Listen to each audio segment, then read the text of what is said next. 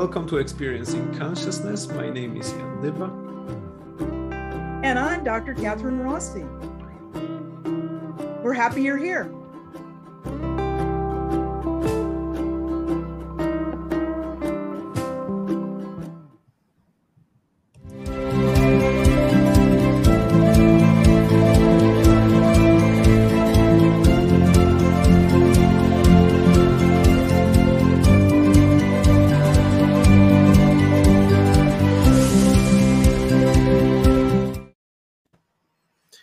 Okay, so I think we're I think we're in. Great. We did it for the second time. That's a great success. Absolutely. Okay, so basically, uh, we are first of all we're waiting for any questions that you may have all, all the people that are watching us but we are we're going to start with two that were asked before prior to the to, to today's live uh, event one is uh, actually uh, mm, one question was uh, if hypnosis can help me with the grieving pro with the grief process when someone dies when someone passes away can hypnosis actually help me deal with that? That's the one. And then the other question is uh, it's asked uh, yeah by someone else. Uh, that's the question about what about um, the dependence of a client on a therapist uh, when it comes to hypnosis and such a strong bond and contact. Because hip, since hypnosis goes very deeply into the you know realms of unconscious or very deeply into our own uh, personality or uh, or experiencing then it also creates a bond. And what about dependence of the patient on therapist and their own their own like you know um, will to do whatever they want and stuff like that. So these are two questions that we have basically that we can start with. What what would you like to start with? Well, um, uh, because I um, am so interested in grief, I'll start with the second question first. With uh, the first one, with the with the one about the grief. No, no, the one about dependence. Oh, all right because it's a shorter answer. Okay. So so what's what's interesting is that sometimes people do need to have somebody that they bounce their ideas off of. And by that, I mean the mirror neuron connection that you have with someone that's really listening to you and really cares.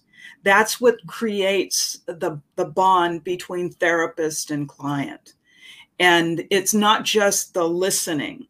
It it moves um, into you know the the simpatico connection. And with mirror neurons um, like like now um, Jan, your mirror neurons are probably mimicking mine.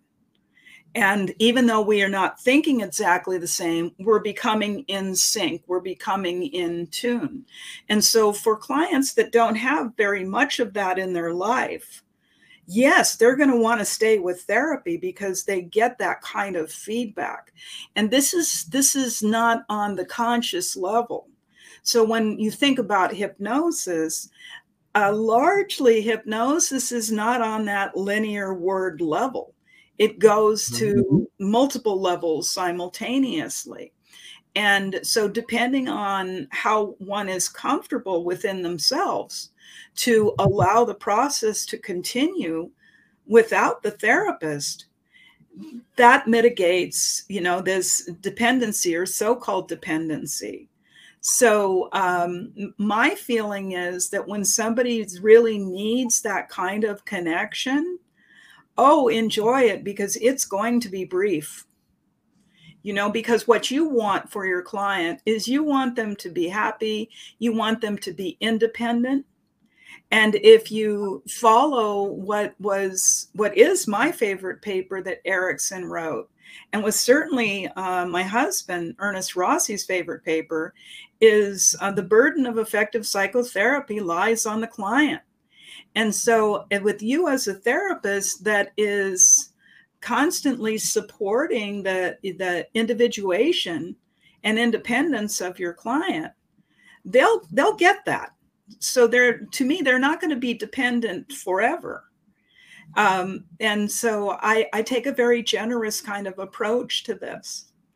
In my work, uh, it's almost always brief that people come they get what they need in you know um, a session or two or three or four or dozen or whatever and then what i say is when you need me give me a call and you know and we can have another session and so i i think that depending on how you foster independence mm-hmm. and that belief Erickson always had the belief that you had the resources on the inside of you to solve your problems.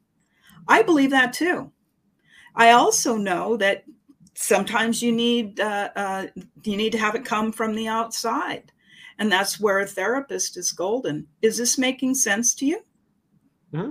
I'm just thinking. So, uh, so how how how would you say? Uh, what, what would you say is the best way to promote independence within a client in a contact uh, such deep as hypnotic where you know people sometimes people actually do follow the suggestions and they can uh, how to how to balance that with you know being independent and doing things on your own it involves on the behalf of the therapist to ask questions that don't have easy answers. And it can be as simple, you know, uh, a, a post hypnotic suggestion. And I wonder what you'll do with that this week. Now, you're not asking them in the moment to answer the question, but you're planting the seed that they're going to continue the work on their own.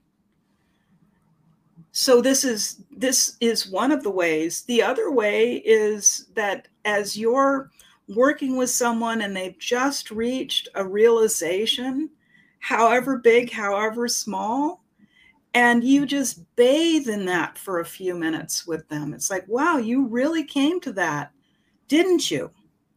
And you know, and, and, they're in trance, right? So they're just going to nod. They're not going to say, "Yes, doctor, I did." You know, it's not going to be like that. But you know, in in all along, of knowing that they have this wonderful capacity. You know, how will this grow? What will you dream tonight? Will it take you a step further? So, um, I never encounter resistance in any of my clients because I know that they can do it. Which is, you know, that's not the question that's being asked. But when you think about that, you know when someone is dependent often it's because they're frightened about something. Well what are they frightened about? Do they even know? They might not. And what a wonderful thing to respect because all of it is that person's growing edge. So i get excited about all of it that as far as I'm concerned, every emotion is a good emotion. I don't see them as positive or negative. I see them as communications to help move people to a new place that hopefully has uh, more comfort. Mm-hmm. And w- what follows is another question that I have.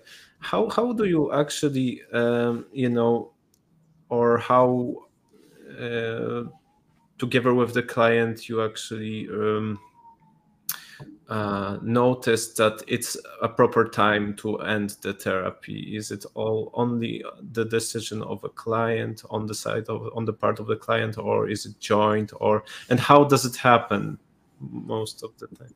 Well, um, most of the time, I think it happens that, that the client is the one that gets this this sense and it's usually on the inside of themselves you know where they feel like this profound peacefulness. They feel confident. They feel like they can move forward from wherever it is that they've been that they're not frightened anymore. And uh, they're not confused. Or maybe they're a little confused a little frightened but it's enough that um, they they feel like they want to try it on their own. And so that's usually the case and then there's this question it's like, well, then I wonder if instead of scheduling next week, would you like to wait two weeks to come in? Like, you know, if it's a long term client and they're mm-hmm. not sure, they think they are, but they're not sure. So it's not just this, okay, see ya. you know it's it's more of um, of listening and making it to be gradual and then they they might say uh, and then you can even say and in two weeks if you feel like you know i really already have what i need you can give me a call you know the day before and say you know what? I'm good. Um, but when it comes from them that's what really matters. Now sometimes there's situations where you know you really feel that the client is finished or you've taken them as far as you can and under those circumstances i think it's ethical to uh, to say to them you know i think i've taken you as far as i can we seem to be repeating our sessions and i'm not sure you're getting all that you need from it i wonder what you'd like to do about that if you'd like to continue with me or you'd like to try it alone, or you might want to try another therapist that I could help you to find. It's just, you know, um, you know, compassionate, mm-hmm. and um, uh, but it, you know, if a if a person is repeating themselves of the same thing, and I'm not watching them grow, it's like, well, you know, I mean, it happens so rarely, but I've been at this for a lot of years. And so, you know, that that happens from time to time. Mm-hmm. And that's exactly how I've dealt with it. And to say also, you know, you can come back. You know, I'm not telling you, you know, to go. Um, but what I'm saying is I think that that it's it's time for you to open up to new horizons. And then they make up their mind. Mm-hmm. Yeah, when you say that, I went through my uh, experience, and whenever it happens in my practice, and I ask those questions, uh, and I highlight that, and you know exactly say the things that you said. It most of the times, I mean, I would say always something good comes out of it mm-hmm. there's a there's a in there's an insight a meaningful conversation and you know either we set some new goals on or we come to the conclusion that that's it for now or you know most of the times some progress happens occurs occurs with with that well and i had the experience in um, uh, when I got into graduate school, I don't know if this is still true in these days, but um, it was really required to go to psychotherapy is to make sure uncover everything. So there were some things to uncover and um, that were had been forgotten by me. You know, it's like really important traumas. What they are is not important uh, to you know today. And um, so the uncovering happened, and my therapist said, "Okay, you're done. You've uncovered it." And I looked at her and I said, "I don't feel done." And she said, "Oh no, no, you're done. You're done." What happened? and and she stopped the therapy. So this is like a very interesting subject to me, and um, I wasn't done. It wasn't integrated, Jan. I had all the pieces, but it wasn't integrated. And I had to do that on my own. And I'll tell you what, if she would have seen me two or three more times, it would have been integrated then.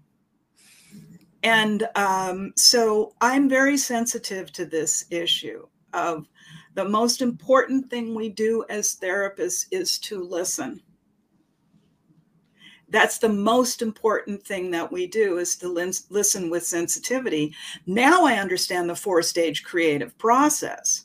And she stopped as soon as we got to the aha. And she said, That's it, you're done. And she was emphatic about it. And that was it. I was done with her um, mm-hmm. from her point of view. And then I was not welcome to come back. And I saw her for about two years. It was not a short therapy. So um, I just encourage it's like be who you are, be yourself, be compassionate. But um, but therapy is not forever. It's just not forever. And yeah. independence and freedom is a wonderful thing. This was another episode of our Experiencing Consciousness podcast. Thank you for being with us. Thank you, Jan. You're the best. Be well, be happy, celebrate life.